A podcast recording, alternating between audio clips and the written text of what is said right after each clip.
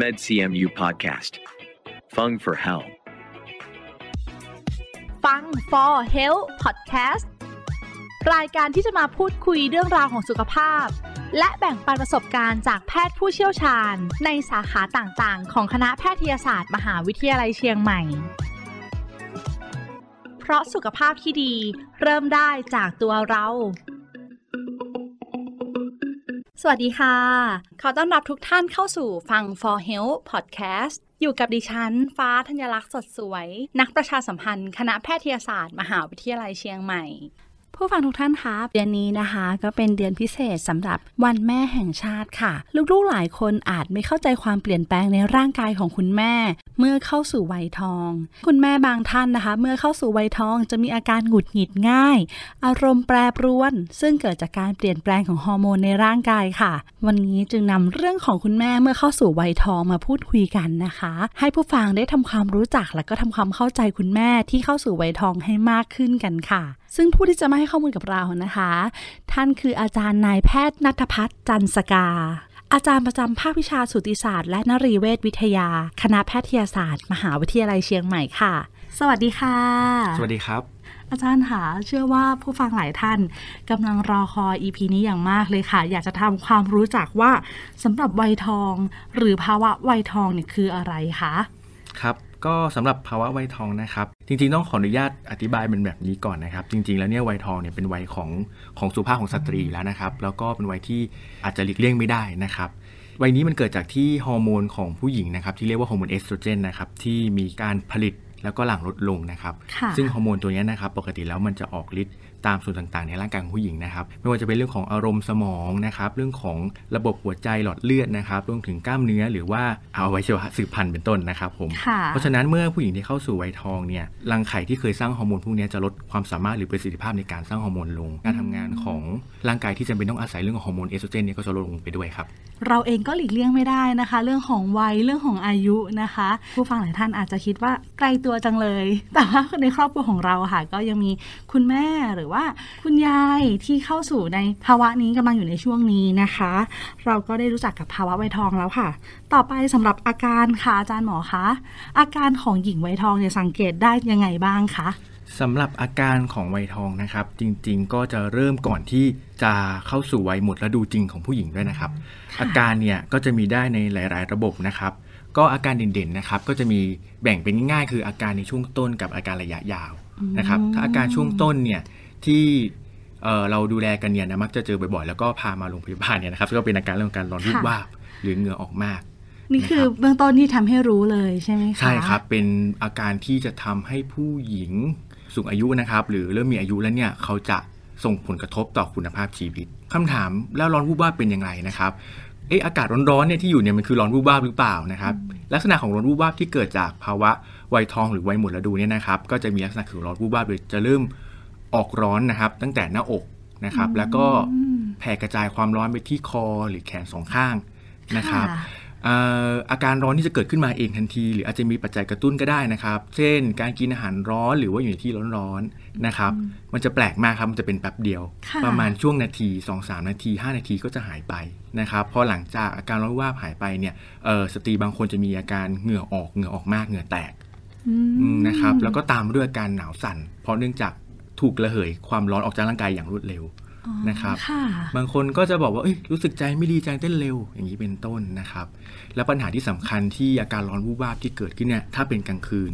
จะทำให้ตื่นกลางคืน จะทำให้เอ่อสุขภาพหรือการนอนหลับเนี่ยไม่ดีอ๋อนะครับค่ะอืมก็จะตามมาด้วยคุณภาพชีวิตหรือปัญหาต่างๆ ตามมาได้ครับ ถ้ามันเป็นเป็นหายหายๆเนี่ยก็ไม่ค่อยน่าห่วง แต่ถ้ามันเป็นบ่อยๆทุกวันอย่างเงี้ยค่ะ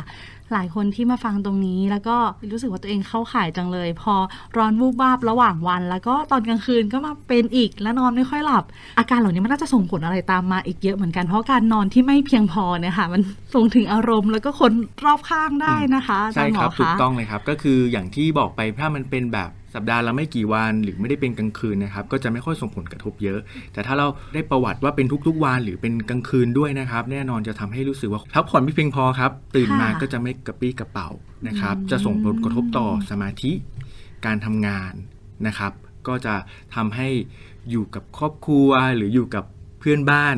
ได้ไม่ดีแล้วนะครับ มันไม่ใช่แค่ว่าอาการร้อนวูบวาบที่เกิดจากภาวะวัยทองที่ทำให้เอ่อ สตรีคนหนึ่งรู้สึกว่าไม่โอเคในชีวิตประจำวันเนี่ยตัวฮอร์โมนเอสโตรเจนเองนะครับ มีส่วนที่ส่งผลต่อสารสื่อประสาทด้วย จะทำให้เอ่อปัญหาเรื่องของหงุดหงิดง่ายค่ะนะครับ บางคนก็มาด้วยภาวะซึมเศร้าอืมเบื่อหน่ายนะครับ ซึ่งมันเป็นปัจจัยที่ทำให้การอยู่กับครอบครัวหรือสังคมนั้นนะลำบากมากขึ้นนะครับ อันนี้ก็อีกปัจจัยหนึ่งครับ คือบางทีมันไม่ได้เขาเรียกว่าไม่ได้ไม่ได้ดึงมันตึงเองในประมาณนี้มันน่าจะเกี่ยวอ่านะคะใช่เลยว่าครับใช่เลยคุณครับแม่เองก็อาจจะไม่ได้อยากจะมีความรู้สึกแบบนี้ ไม่อยากหงุดหงิด ไม่อยากร้อนรูปวาบแต่ด้วยความที่วัยทองหรือภาวะการที่เริ่มต้นเข้าสู่วัยทองเนี่ยมันเลี่ยงไม่ได้ แล้วส่งผลเกิดขึ้นในครอบครัวแต่ถ้าลูกๆ หรือว่า คนในครอบครัวเนี่ยไม่ได้ทำความเข้าใจ ตรงนี้อาจจะเกิดปัญหาตามมาค่ะ สิ่งที่ลูกๆสัมผัสแล้วว่า เอ๊ะคุณแม่ของเราเนี่ยมีภาวะวัยทองในการเริ่มต้นนะคะ เราจะรับมือยังไงได้บ้างคะอาจารย์หมอคะในฐานะที่อาจารย์หมอก็เป็นวัยรุ่นท่านหนึ่งนะคะอยากจะแนะนำให้กับลูกๆที่เป็นวัยรุ่นหรือว่าวัยทำงานเนี่ยได้ใช้ชีวิตร่วมกับคุณแม่วัยทองยังไงบ้างคะ ก็คงเป็นเรื่องของความรู้ความเข้าใจก่อนนะครับ ในการดูแลรักษาคนไข้เนี่ยผมเคยเจอกรณีศึกษาที่เป็นทั้ง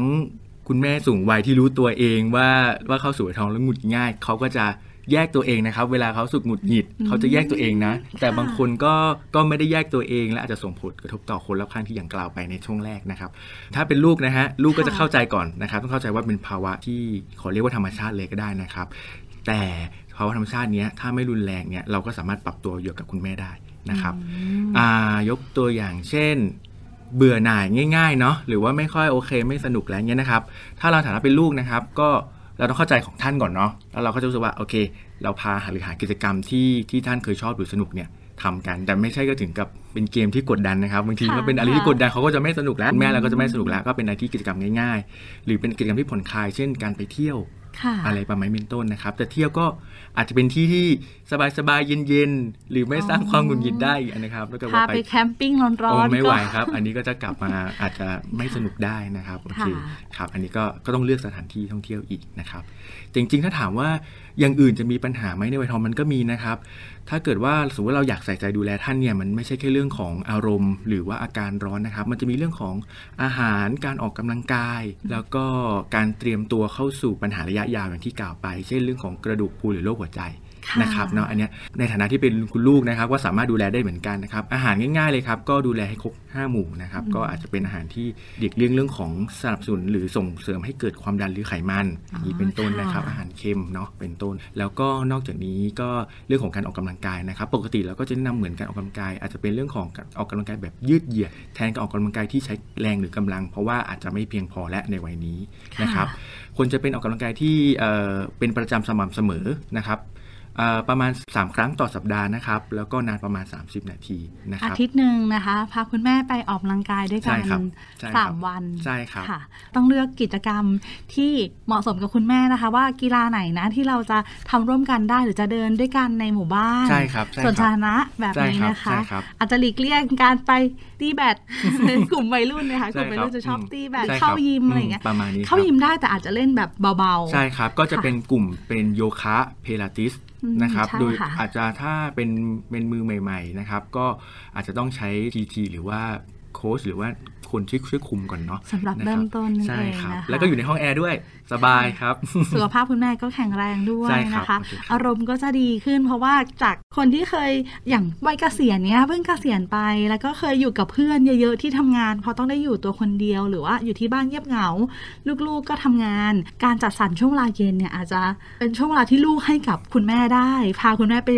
ทำกิจกรรมร่วมกันได้นะใช่คะ ก็ประเด็นเรื่องของเพื่อนร่วมงานมีก็ดีนะครับอ่า ปัจจุบันนี้เทคโนโลยีมันมันทันสมัยมากขึ้น เราจะเห็นว่าคนทั่วไปเริ่มมีการใช้มือถือ เพราะฉะนั้นเราจะเห็นว่ามีกลุ่มกลุ่มไลน์นะครับ เวลาเราอยู่ไม่ได้มีกิจกรรมอะไรแล้วรู้สึกว่าค่ะมันเบื่อหน่ายเนาะก็สามารถใช้มือถือหรือกิจกรรมเนี่ยแชทหรือสนทนากับเพื่อนได้นะครับ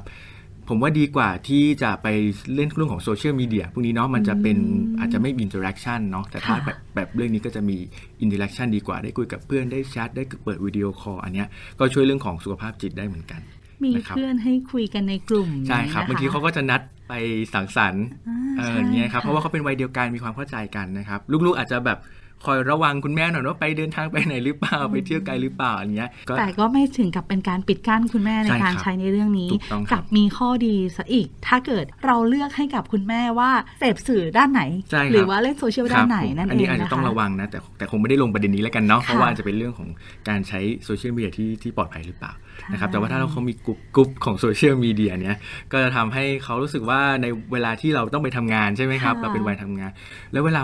ที่เราไม่ได้อยู่กับท่านเขาทำยังไง เขาก็จะใช้เรื่องของโซเชียลมีเดียในการพูดคุยกับเพื่อนได้ครับค่ะอืมเป็นวิธีการนะคะ แต่ละครอบครัวก็ต่างกันไปค่ะ แต่ต้องยอมรับนะ อย่างแรกเลยก็คือ ไม่มีใครที่จะหลีกหนีในวัยนี้ได้มันเป็นเรื่องของธรรมชาติค่ะ ลูกๆเองได้มาฟังพอดแคสต์ตัวนี้ก็ให้มองว่าเป็น เรื่องที่เราต้องทำความเข้าใจนะคะใช่ครับอืมเป็นธรรมชาติของทุกๆ ครอบครัวค่ะที่ต้องเกิดขึ้นค่ะ อาจารย์หมอคะหากครอบครัวไหนที่รู้สึกว่า